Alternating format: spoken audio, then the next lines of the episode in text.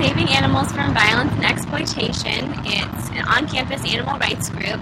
We're all about peaceful activism, um, so peaceful protests. We do some of that kind of stuff. We do um, uh, petitions.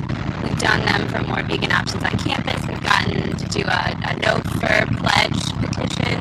We've also um, we do a lot of like fundraisers and bake sales for local animal rights organizations.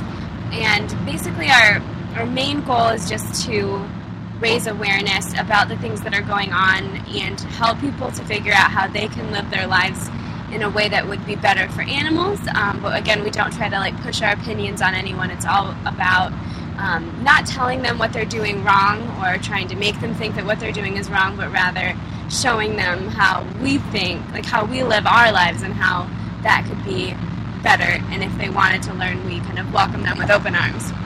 I've always kind of felt this way about animals, felt like they needed to be protected, but for a long time I still continued to eat meat. So I would say that I didn't actually become an animal rights advocate until I became a vegetarian.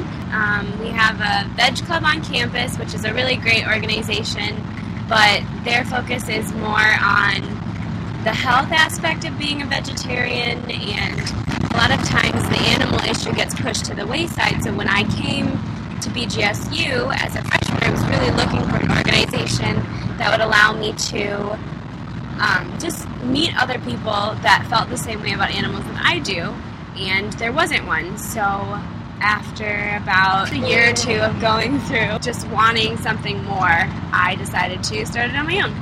I started Save my sophomore year, um, fall semester.